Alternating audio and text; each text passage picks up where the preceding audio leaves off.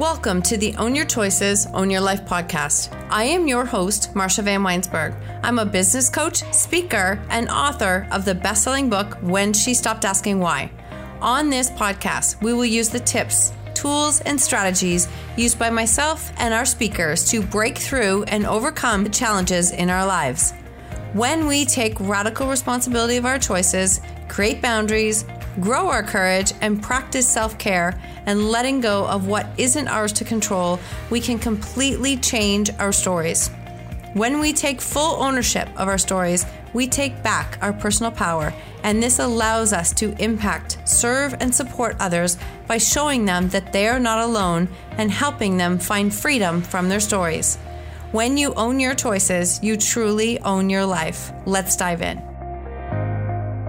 Hello, everyone, and welcome to another episode of Own Your Choices, Own Your Life. And today is a very powerful guest that I have on. It's Amy Hutton. Amy is a literally a true survivor. She has come through so many challenges in her life and she has used that and and harnessed that power to make a difference in the lives of tweens and teen girls. And I absolutely love this. She's a girls empowerment leader to the teens and the tweens to help them to find their real brave selves full of happiness, courage, and confidence. She really has put this together, this program, where she is working with the leaders who are working with the teens. You know, in these teen years when they are facing bullying, cyberbullying, all of these things, let alone where do I fit in? Who am I? Who am I supposed to be? What do I listen to? It's really hard to understand what our real brave self would be because we're so influenced by everything else and we're really just coming into who we are. So, Amy breaks down these walls to help them to learn how to live their real brave self. And the reason that she can do that is because she's so crazy real and vulnerable during this episode that I just am so proud of her for doing that because that really helps you to see what is possible. So, Amy talks about breaking down the walls to live my brave self. And honestly, what it comes down to is learning how to put yourself first, to ask for help, to speak your truth, and to put those boundaries in place. That is literally everything that this show is about and everything that I fully believe in and support. So I'm super proud of Amy for sharing everything that she does in this episode, how real and raw she is, and how she is using her story and what she has grown through to make a difference to impact those girls through this stage, through these uh, really challenging stages of life. So I cannot wait for you to hear this episode. And I'm so proud of you, Amy, for how brave and real you are and show up because it's impacting more people than you even know. Enjoy the show. So happy to have you here today. Welcome, Amy. Hello, Marsha. Thank you so much. Yeah, it's been fun. It's been a, it is it's been it's been a journey. It's been like we have we have so many similar people. We don't we haven't met in person, and this is the beautiful thing about business, right? About really this whole personal development business is that a lot of times we don't actually meet the people in person. A lot of it's online. True, very true. Yeah. Yeah. So we're going to start with let's talk about, I'm going to ask you about five questions and so that people can get to know who you are and where you are and all that. Does that sound good? Yes. Awesome. Where are you from? This is a fun question because I actually born in Ottawa, Ontario. Yeah. Uh, grew up near Toronto in Pickering. Now I live in Calgary, Alberta, and I moved here in 2000. So you moved there in 2000. Yeah. yeah. And you just never went back. You're just happy with. Yeah, I haven't come home or haven't gone back to Ontario. I like it here. Yeah. The mountains? Are you close to the mountains? Uh, where I live, I'm about an hour and a half, maybe an hour from the mountains. Nice. Um, so I will say, though, I do miss the lakes of Ontario. Yes, I've heard that many times by people who have moved out west is that they miss, like if you're not in BC, if you're in Calgary, that you miss the waters yeah, I miss the water, but I like the mountains. So you know, trade trade off. Unless we're all going to live in Vancouver, we're gonna we're gonna get one or the other. Yeah, yeah, totally understand. Do you have a favorite book or a book that has impacted you? Oh, I have different favorite books. Um, I'm going to go on a different spin though. And one book that I really like, and it's not personal development, it's not business whatsoever. And it's a comedy book, and it's called "Who Let When Do You Let the Animals Out?" And it's a compilation of little tidbits, little stories, true stories about life in Banff, Alberta, and the tourists that come and ask questions. Example, when do you let the animals out? Of uh, in in the park, like when do you let them out? When do you? And it's, it's funny, and I can pick it up and just read it whenever I need a bit of a laugh or to pick me up, and it's it's fun. Yeah, that's awesome. It doesn't have to be like it's it's funny because it wasn't until I would say the last six months or so, uh, Brendan said to me, "Okay, you have to start reading some other things besides personal development," and I did because I was getting stale. So I did start to pull out some other ones and love them, like love mm-hmm. them. Yeah. Do you have a favorite quote? Uh, yes, I, I love quotes, and two of my favorites that are coming to mind are both by Dr. Seuss. And Dr. Seuss, he said, Why fit in when you're born to stand out? And the other one he said, and I might get this one wrong because I haven't fully memorized it yet, but it's you are you who is truer than true. There's no one alive who is youer than you. I love that one. It's so fun. I just had this vision of like, I need to paint that on my wall because I love that. And I love Dr. Seuss. Like I can't think of um what's his one book where it's you a lot of times they give it to people when they graduate. It's like when they're embarking on the world. Oh, the places you'll go. All the places you'll go. I love that book. Like absolutely love that book. It's just I just I don't know. It just makes you think and open up. Yeah. Mm-hmm. I, I love it. Um mentor. Do you have a mentor who's changed your life? It doesn't have to be somebody you know. Yeah, I have a couple of uh, mentors, and I also have a couple of femtors. And um, you know, mentors example, yeah, I would call Dr. Seuss one because he has so many quirks and so many um, really good just quotes and things like that. And then femtors would be my grandmothers, um, who both both passed on. Yet they were, you know, they were both war brides and World War II and, and so on and so forth. And more recently, um, a femtor of mine, it's how I'm thinking how you and I actually connected, is Marlo Ellis. Yeah. And how she's been helping me for the past year of living my real brave self and speaking and sharing story and growing my confidence and courage and all that good stuff. Mm-hmm. That's awesome. I love Marlo. I mean, Marlo and I go. I like. I remember speaking on her stage a year and a half ago, and just love the mission that she's on and what she's doing, and really helping women with their stories and bringing their stories to stage. And it's beautiful. Mm-hmm. Absolutely beautiful. Next question: What drives you? What is something that lights you up and drives you? Oh, I love when I can see shifts in the people I support. Um, the oh, just so many things like I want to go and do, and what lights me up too is when I can get out by the river here in Calgary and just be able to be energized and um, you know creative ideas come and uh, yeah, so many things. Yeah, it's nature's amazing what it can do. Honestly, it's so therapeutic. So therapeutic. What what impact do you want to create? If you could just, and I mean, if you want to answer this after we can, but I, this is a question I'd like to cover. What impact do you want to create? An impact or a legacy or something I want to be able to leave behind would be I want to make sure that there's safe spaces for youth to show up and be themselves and be seen and celebrated and so that they can feel safe to be themselves. That's beautiful. That's beautiful. And that really does tie into your story and what you do. I mean, I love this whole girls empowerment leader, five times international bestseller, which is really nothing to do. Like that's that's incredible. But tell us, so girls empowerment leader, what does that mean? What do you do? So, what I do is I actually work with the adult leaders of youth, and also um, just to let yourself and the listeners know, I have had a small shift in my business. And yes, I still work with young girls, but I actually now, as a youth diversity advisor, I help the adult leaders on how to create safe spaces and it's for both boys and girls. Nice. and uh, yeah it's pretty it's a neat it's a neat thing to consider because i have been asked before like what about the boys? Can you work with them? And i'm like uh, at that point i was no.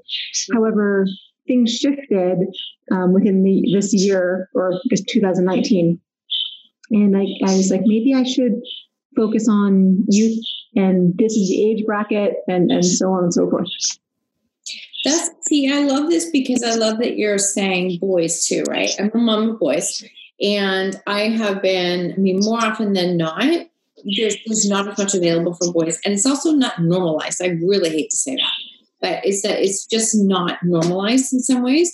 And I remember hearing um, Lewis Howes speak at Lori Harder's Bliss Project like two years ago, and he was very clear in saying that we need to start to do more with the boys. The boys are getting left behind because we're doing so much with the girls, but the boys are getting left behind. Just curious what your thoughts were on that. Yeah, and and I agree. Like I am a girl and identify as female. So yeah. yes, my my heart will be tending there. However, um, with the new realization of who I am at my core, I had a uh, a download that said, "What about you know kids that are, are that are boys or are transgender or or gay or you know that sort of a thing, and they also need a heck of a lot of support." Sure do. They sure do. Now, is that um, how how prevalent is that in what you're dealing with when you're seeing are you seeing more kids being becoming um, forward as transgender as i'm just curious and that, that's not where i expect this conversation to go but i just i haven't had anybody to ask and when i think of the bullying that happens and the bullying that happens in schools anyways I'm just curious how that. I have a friend whose um, son, whose daughter is trans- transgender, and it's this such a unique because they are so bold in who they are and confident. And it doesn't. I don't even know. She said no. The mom said the bullying doesn't seem to like to impact her. She's just that mindset. So just curious because this is a really prevalent topic right now. It is, and I don't have the statistic in front of me, yet I do know that um, the rate of bullying happens a lot. The one stat I do know is actually every seven minutes, a child is bullied on the school ground. And so think of how many hours in a day a child is at school, right? Yeah. And as for kids who are part of the LGBT community, um, it's I know the stat of kids who commit who die by suicide. Yeah. The transgender community, their subsection is actually more than kids who are, you know, typical like normal or cisgender or the, the wording of that. And um, i just gotta say if you hear dogs or uh, birds i am house sitting right now. Here's a great example right? Sometimes you just have to do what you have she is house sitting you will hear some birds and some dogs in the background. This is real life. Let's go. That's perfect. Yeah. Yeah. So it's just um yeah it's it's heartbreaking for me that so many kids feel they can't be themselves. Mm. I know, and it is getting better and it is being more aware or more prevalent yeah. that kids are saying, you know what, this is who I am, and um, so be it. And I feel very, I feel very proud of these young people who can say, this is who I am, at their age. I'm with you. I am with you on that. I honestly, I find that like so empowering. I'm like, yeah, you go. That is incredible. I think it's awesome. Yeah, absolutely awesome. Um, I had a maybe just to share, just and I think this is a perspective thing. I, I don't expect we're going to change the world; it's not going to happen. But you know, more people that we change with that perspective. And there was a point in time when I, mean, I wasn't sure my kids were going to live. We were dealing with horrible substance abuse, and somebody we were at a dinner, and somebody said how a family member of theirs and her nephew had come out of the closet, quote, and this person said it was the best thing she's ever seen. She goes, because he was so happy. They were also happy. And I said, Did the family take it well? She goes, The family was amazing because we've all known for a long time. And he didn't he didn't feel comfortable saying. All of a sudden this one person perks up at the table and says, That's the worst thing in the whole world. And I was like, interesting. Like it was just like, and I, my answer was interesting. I can think of a bazillion things that are far worse than that. Like I really, really can but it's a perspective thing for some people. Is that is that a fair statement to say? I don't know if that's fair to say, but yes, because different generations, you know, my parents. Part of my story is I only really came out as bisexual last year to my parents mm-hmm. in 2019, mm-hmm. um, and it was a struggle, and it was a real challenge that I was having of coming forward and saying, "Hey, mom, this is and dad, this is who I am at my core." Because I'm, well, at that point I was 42 and, you know, I've dated boys and I like boys and, you know, even dated a boy who's abusive. Like, so for me to share that really this is who I am at my core, that I'm attracted to both men and women, mm-hmm. it, um, it was a big thing to overcome and to share it. And I do know I've seen it through Facebook I think it was more out around Remembrance Day mm-hmm. that it was black and white images about people who are part of the LGBT community that, you know, it's been around in World War II days or World War, even World War One days, yet you didn't see it because it was seen as taboo. Mm-hmm. And there were these images of, you know, two sailors kissing or two two men sailors or two nurses, you know, embracing and, and things like that. So it's it's interesting how generationally it's been evolving. Yes. And I mean, I, let's just let's just say that and hope that like that's the direction that it is evolving. It is evolving more and more because I know that like this was somebody in my generation who said that, and I, I was just absolutely floored. And as we were there, a friend of mine said, she said, "You have to realize she has not had any any adversity to, in her life at this point, and that's just how her perspective is." So it is just a funny thing how we all look at things differently.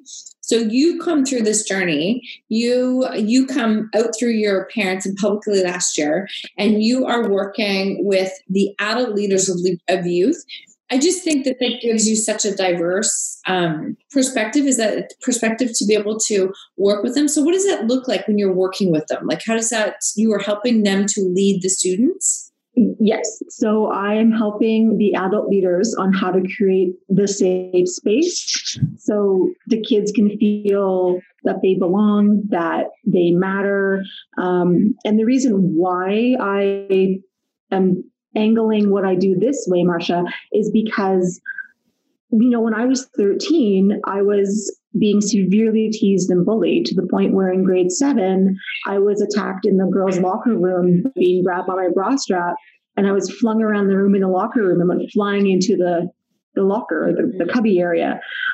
And, you know, I didn't know who did it. So I couldn't say anything because I was afraid that the bullying would get worse. Right. It had started when I was in grade three and went all the way up to grade eight.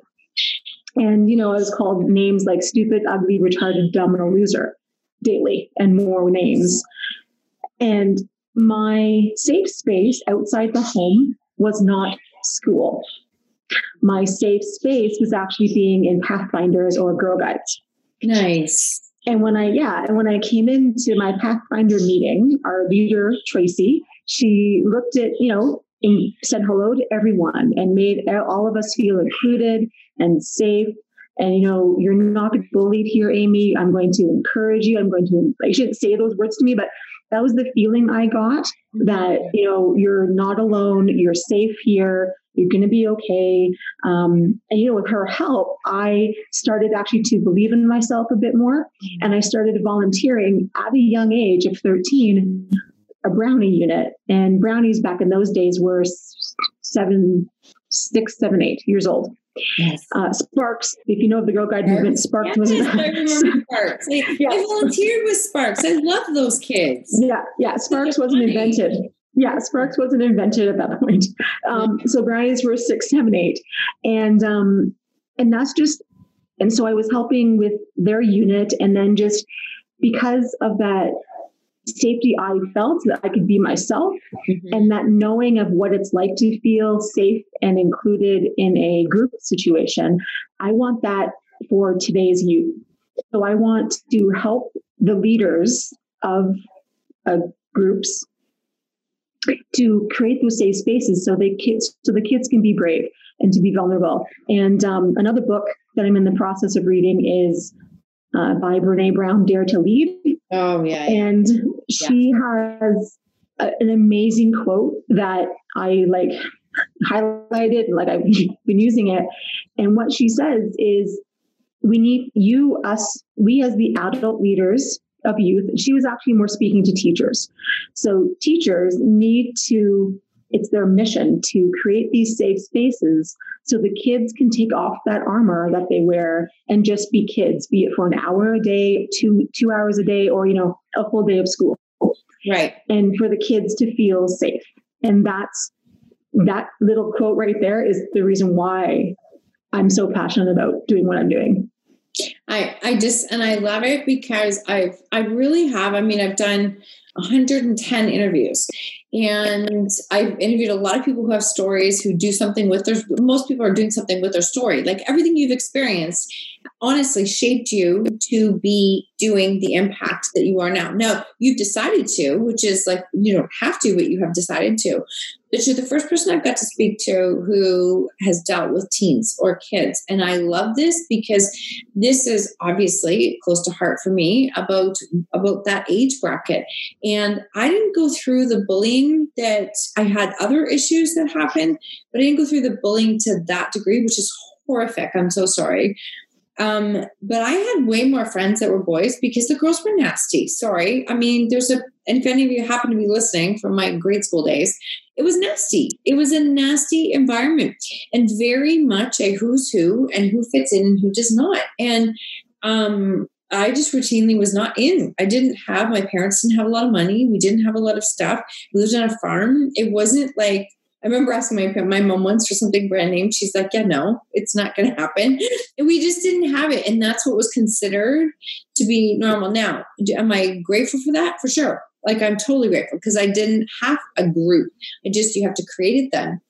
But my point is, is I'm just so happy to have you here because I love that you're doing something to uh, help impact the teams, I think is great. So how many leaders are you working with and how does this what does it look like do you run workshops with them do you run so what really gets me lit up and what i love doing is actually the one-on-one coaching nice. with say a girl guide leader or a hockey coach or um, a 4-h or a youth pastor who who realizes that they need more resources, that they need more tools, and they want support. And that's what lights me up is working one on one with these adult leaders and then watching watching them implement what we've been talking about with their youth. That's yeah. what really lights me up. The other two other things that I can do is say, for example, any of the listeners listening um, are our Guide leader or a what's the word? In charge of an organization that works with youth mm-hmm. of some sort. And you're having like a team building day or a day where you bring speakers in to work with the adult leaders I come in and I do like an actual like an hour workshop or two hour workshop with that group of leaders on topics like, you know, let's talk about being brave. Let's talk about vulnerability. Let's, you know, discuss why inclusion and diversity are so important in today's world. The third thing I do, Marsha, that also lights me up is the times where I get invited to example um, a Girl Guide unit and do hands-on with the kids. So those are the three ways. Although the as I said off the top, the one that really lights me up is when I get to work that one-on-one mm-hmm. with the adult leader and see that shift that he or she makes. That's awesome. And I mean, all of those adult leaders, like, really, let's call that out. Like, they're, they're volunteering, they're giving their time. They are, and for them to be doing this extra, like, learning on top of it to realize that they can make a difference is beautiful because that's like, that's all extra time. They're doing that themselves because they want to give back and help with those kids. And I know, um, like, the Girl Guides, the Pathfinders, things along that. That was a really, I don't know what, I don't know how it exists now in proportion to when we were younger, but I do know it was such a such a powerful thing because it was a chance to just be around other girls. A but in a very safe environment. So, I, so when you say safe space, I would love for you to say what does safe space mean. So, safe space, for my interpretation, my definition, is a place where youth feel seen, mm-hmm. feel supported, feel celebrated, um, feel safe enough that they can, you know, say to their leader, their their coach, their pathfinder, you know, whatever leader, that hey, I'm not doing so hot, or you know, I think I might be gay or lesbian, or it could be even more severe that hey, I've actually cut myself mm-hmm. and I'm cutting. And that's a part being vulnerable and being brave, and they're feeling comfortable and safe enough to talk to the adult leader about those things and how the adult leader unintentionally draws that out is by themselves being vulnerable and being brave and saying, yeah, like, yes, the adult leader can see, I'm not doing so hot today. They need to know their boundaries mm-hmm. and what to say and what not to say. Mm-hmm. Um, because I know my leader, Tracy, I guarantee she had days where she was, you know, not feeling so great, but she showed up anyways yeah. for us.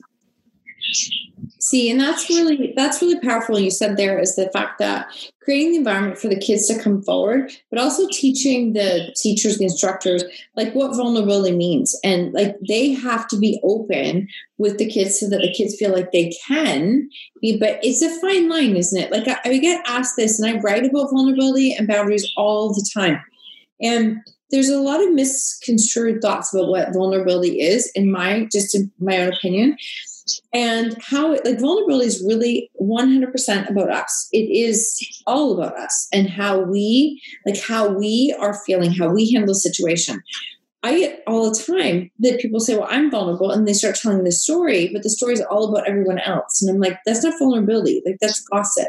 Vulnerability is like about us, being real about us and what we need, and like really showing the covers, like revealing the covers and let ourselves be seen. And when I say that, some people are like, Oh, I can't do that. I'm like, Well, that's what vulnerability is. Like, you can't, it's a totally you. So, what are your thoughts on that? With like, do you have a difficult time with some leaders addressing that? Yes, no. Some leaders are like, well, how do I how do I say it? What do I do? And so we we can talk about that and discuss that. And um, what's coming to me right now is actually it's an author that years and years ago that Oprah interviewed, and I really don't remember her name. Yet the quote she said, and it stuck with me, is do your eyes let do your eyes light up when the child enters the room mm. The child or the youth in, in this case the, what, what i do you know the youth want to be you know are you happy that you're seeing them? Are you happy that they've entered the room to come to see you? Or are you as the adult going hey your hair's not brushed or your shirt's untucked or that sort of a thing? So do your eyes light up when the child enters the room so you are allowing that child to be seen. And I just, yes. I just absolutely, like, I got goosebumps when you said that. Because you think of how many times the first thing you do is you look for what's wrong. You look for a correction to give them. You look for something to, that not, I mean, just subconsciously, I'm saying that's what a lot of us do. And it's, it's instead is lighting up being happy to see them. Yes. Hmm. See, and this is if I mean anybody who listens to this podcast, anyways, already knows that like I love Brene Brown. Like Brene Brown has like been my thing, but it's a more like what she says really is very simple: is that everybody wants to belong. Like it really yes. is a case of we just want to belong. It's not that we have to belong everywhere, but we need to know that we fit in somewhere. Totally. Mm-hmm. So that's I think that helping kids with that in in that process regardless of where they are what their thoughts are what they is is amazing. It's great because i think it's so so important. When you look at um, you mentioned it very quickly earlier but when you look at suicide rates you look at like where the numbers are i have so it's february there's been three people fairly close to me that i um, have lost somebody to suicide in the last less than three months and it's just been a like wow. And one of them was an absolute stunning surprise. Was like, what the heck happened with that? So the ripple effect and impact that it leaves with the families, what happens. So I, th- I see this as very, very important work. And is that something that you also cover with them? Is how do you handle trauma or how do you handle difficulty when if these things happen? We discuss it. Um, we talk about it. I give ideas and suggestions and support yeah. um, on how to. And it's all about having those conversations. There's actually, oh, okay, there's a, a something I teach when I work with both kids and adults, actually. And it comes in the form with communication and respectful communication and conflict resolution, actually. Mm-hmm. And it's the word SALT, S A L T. And each letter stands for something. So the S stands for stop. Stop what you're doing. Stop moving. Stop shuffling paper. You know, just stop. Mm-hmm. S A A is ask. So ask a question. So, for example, when I've worked with um, kids, say, for example, someone says your shirt's ugly. You stop and you ask the question, well, why do you think my shirt is ugly? Hmm. And then, yeah, it's simple. L stands for listen. So you listen to the answer. And then T stands for talk. So you talk it out, you have a conversation. And if you have to keep repeating S A L T the whole way through, then you do.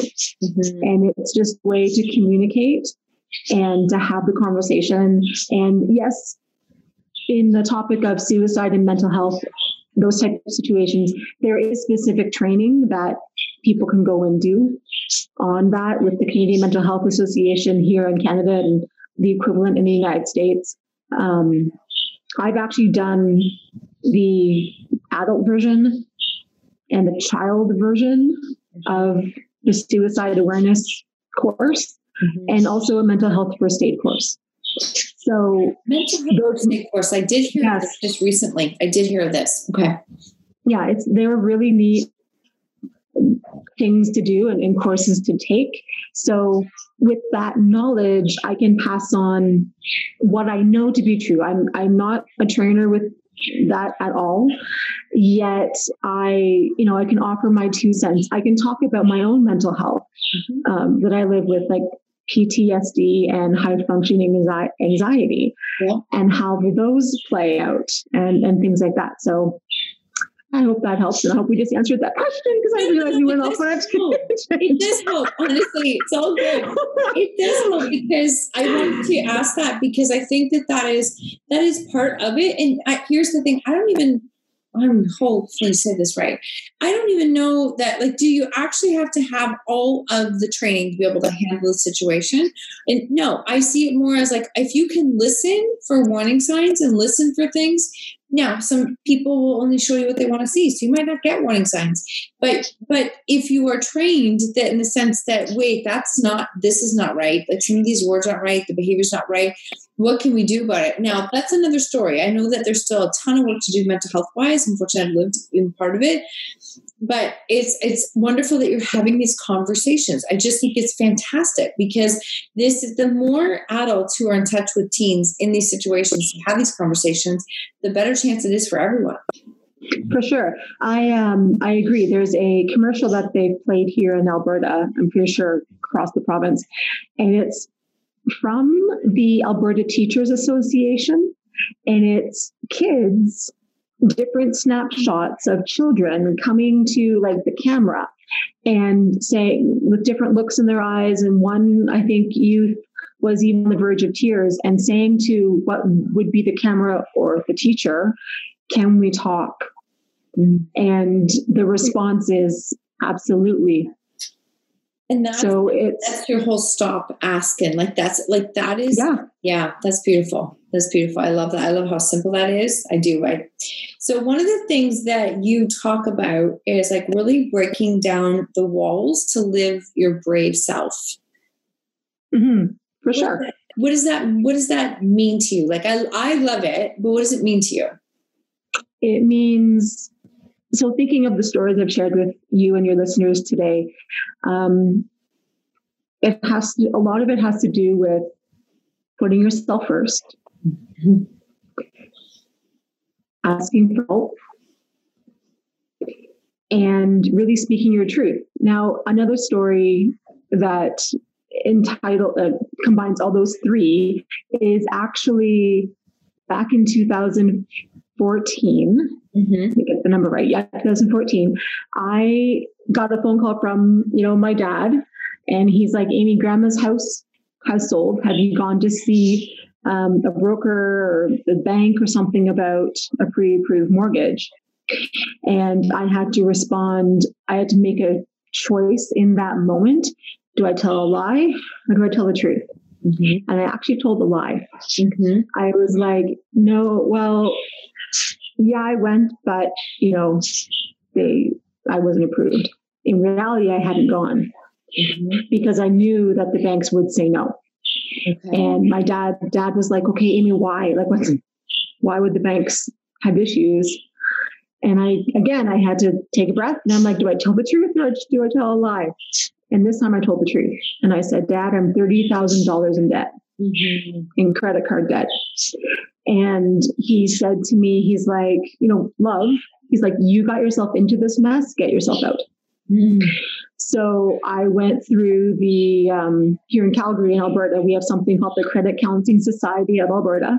Yeah. And I'm pretty sure there's different versions of it across the country. Mm-hmm. And um, went there and talked to them and and we worked out a plan. And four and a half years later, 2019 January, um, everything's all good now. It's all been paid off. And yeah, and within those that time period though, putting myself first, speaking my truth, and asking for help yeah. really, really came into play. And boundaries, I had to say, you know, I had to say no to a lot of different things that I wanted to go or do or experience. And it got one of my lowest moments uh, in that time period was in 2018. I was really close to finishing. Yet I found myself came home from from a women's business conference in Dallas, Texas. I paid got my money paid for rent, like to my parents for mortgage and you know bills and stuff. But then I looked at my cupboard and I said, I have no food and I don't get paid for a week. So what what do I do? And I remember picking up the phone and in tears to my my family, my mom and my dad. I'm like, what do I do? And mom's like, Amy, go to the food bank. I was like, I was like, what? I, I have a full time job. I have benefits. Like I, I, I don't think I'm going to qualify for the, the Calgary Food Bank. Um, they're like, Everybody you never know. Yeah, you never know unless you you you phone them. Yeah. So please please phone, and I did, and you know I qualified for the Calgary Food Bank, which again is a different kettle of fish, different story for a whole other different time. Um, Yet I had to put myself first. And when I went there, I saw people of all different ages and all different you know backgrounds and ethnicities and, and so on. There was like a family yeah there was a family in front of me that had a mom looked like a mom and a dad and a couple of young kids. And behind me there a couple of people behind me there was like i want to say uni- older university age single man there as well. And as I was following, because they put um, milk crates of food and they put your back like your thing together that you're going to take, and they kept I have seen that's that's too much food. That's that's too much food for me. And they're like, no, this is this is for you. Please take it. And I almost started crying. I'm like, like I, it's just me, just me by myself. And they're like, yeah, we know. Here, this is for you. Please take it. So it was a pretty humbling and emotional experience mm-hmm. to, to a ask for help and b put myself first and and go and receive I, I was just going to say that word. I think it's really, really important. I just love how you have tied those three points together for bravery, like in so many parts of your story, right? So many parts of your story. So asking for help, right? Speaking your truth and like putting yourself first. So asking for help, God, that's hard. Like I've done it. It's so hard. We yeah. make it hard. And the thing is, is there are people out there who are willing to help you. And it might even be like sometimes people you don't even know that you just they that just show up and the food bank they just are there and available. But you have to be willing to receive the help which means that pride has to go. There are times that there's just no room for it. And if you're going to ask for if you're going to ask for help and you're going to receive like and you're going to put yourself in that position then you have to be willing to receive. For sure. Mm-hmm. totally. You know what? And that is something that you can pay for. I don't say this as a plug at all because I've been, I have been in your situation. There have been a couple times where I was like, I don't know where we're going to get this from when life really threw us some challenging times. And it was just a very very so to that to that i mean i go to our sobeys here has like a five dollar food bag. Every time i get groceries i buy i don't care if i'm spending ten dollars i just get it. Because i was thinking about it's five dollars it's five dollars i mean it's not perfect but it adds up because it's such a small consistent contribution because it's always a reminder that we can all be in in different shoes. And about probably eight or nine years ago, I volunteered at a women's food bank, no, women's shelter in Toronto. And I don't think I've ever had a more humbling experience than that. It still sits with me to this day in the families that we saw there and what we saw. And the, the director of the program, I, it, again, his her words have always sat in my head, and her words were very simple in this shelter is a mix of women who are they're graduates some have master's degrees some have like they have they had great jobs and they were like you literally are one decision away sometimes from being on that end of the receiving. You don't know where you're going to be. So i always think of that because there's no judgment whatsoever but we i mean you take one or two different decisions and all of a sudden you're like how did we get here? Like, how did this happen? And what happened to get here? And I think it's just really powerful to know that none of us are, we're not immune to things going wrong. And sometimes it can be like really like the whole bottom comes out and it's like, okay, so we're starting over again. What do we do? So that's a, um, coming through that experience then, did you find how did you transition from that moment? I think you said January 2018 and then moving forward or when, when you were at the food bank. Was that such a pivotal point for you? Yeah it was. It was august 2018 when that was. Um, and it was the, okay i can receive i can mm-hmm. like it's okay to ask. Um, and it's something you know i I teach is ask for help. And to me, to really fully turn around 180 degrees and really go, I have no food in my house. Mm-hmm. And be that vulnerable and that open to say, look, I I need help. Yeah. And and so on. And you know, I am single and I live by myself. So I don't have that second income yeah. of, of having a partner. And, you know, life is life. And sometimes it throws you some curveballs. And I'm very grateful um, in a weird way for those curveballs all through my life. And um, also the fact that here in my city, and I'm guessing around the world where your listeners are, there are resources. You just have to tend to them and, and ask. ask. You have yeah, to and ask. ask. It's not like ask and receive, ask and receive over and over. You have to be willing to ask. And it's a tough one. This is a really this is a really tough one. But what I love is that I mean, I'm so grateful and thankful that you're sharing it the way that you are. And I think it's beautiful to see that you are then turning that into what you're doing with the youth leaders. I think it's beautiful is powerful. And it's a case of, you know, you've taken your circumstances and said, this is what I want to create. This is how the impact that I want to leave, the legacy, legacy that I want to leave. And I just, I'm, I'm thankful. Thank you for, for sharing that with us because I think it's really powerful that we, you know, we actually do something with our stories. That's really what I, my whole purpose and everything is, is that we can, we can take what's happened to us and do something with it. Yes for sure. I forget who said it first because I've heard it a few times from different people is taking your mess and turning it into a message yeah. or a cause or a something. Yes. It's just like I yeah, learning how to stand on your story, learning how to build that platform. It's not it doesn't define you. It makes you who you are, but it doesn't define you. It's two totally yeah. different things. Wow. Very true. I, so how do people connect? Where do they find you? Where are the best places to connect and, and follow you? For sure. The best place, if you want to check out more of what I do, is through the website, and it's www.inchbyinchempowerment.com. Mm-hmm.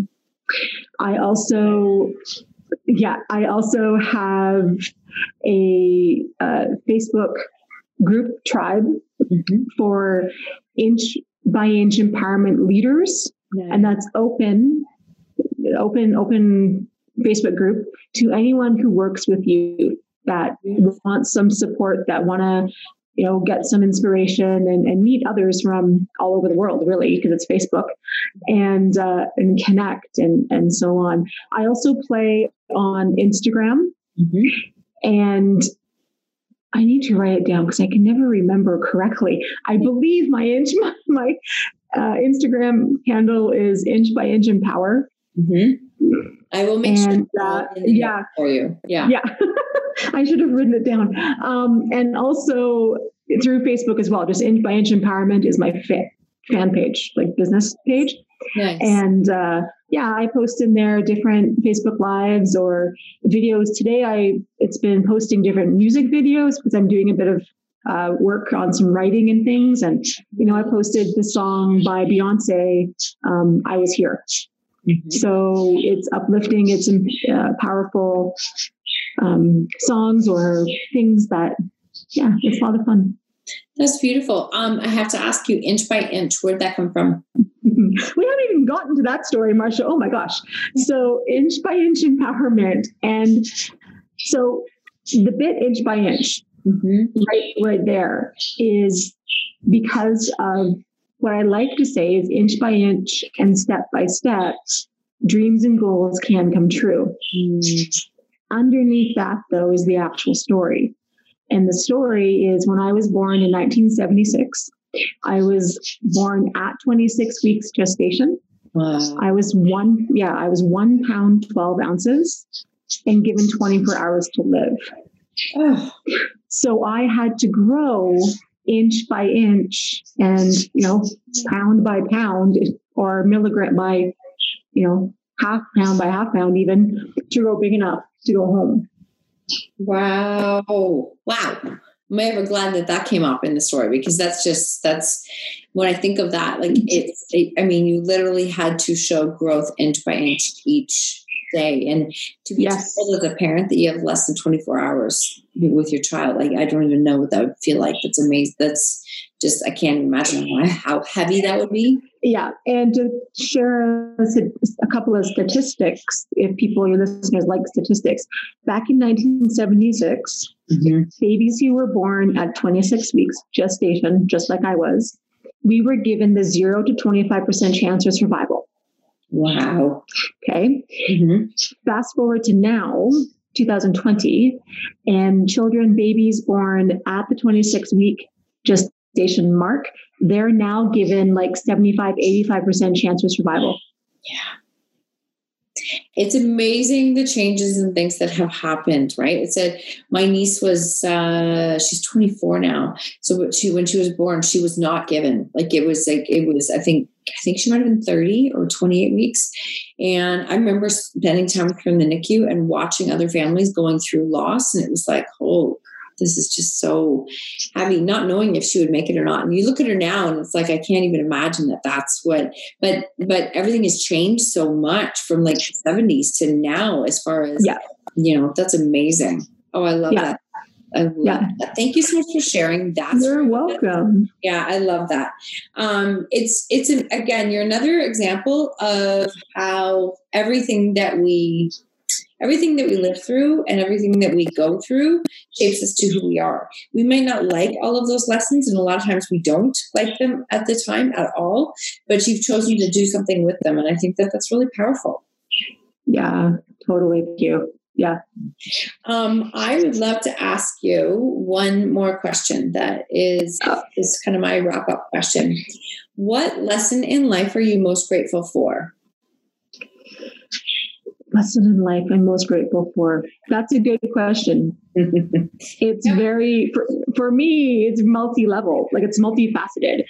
Like uh, There's no I would have answer. yeah, I know. I think for me, it's just all the things that I've experienced and that I have chosen to rise above it, that I've chosen to make it my my message, my my drive that gets me up every morning is I want these safe spaces for the youth Mhm. to be themselves and to feel safe and secure and you know other topic that we didn't get on today was about you know violence and dating violence and so that young kids can learn what healthy relationships are and are not and and so on and so forth That's a that's another whole topic. But if they don't Mhm. have the if, if they don't have the model to follow of a of a safe like some kids don't, so they don't know what is is normal like violence relationships and kids. So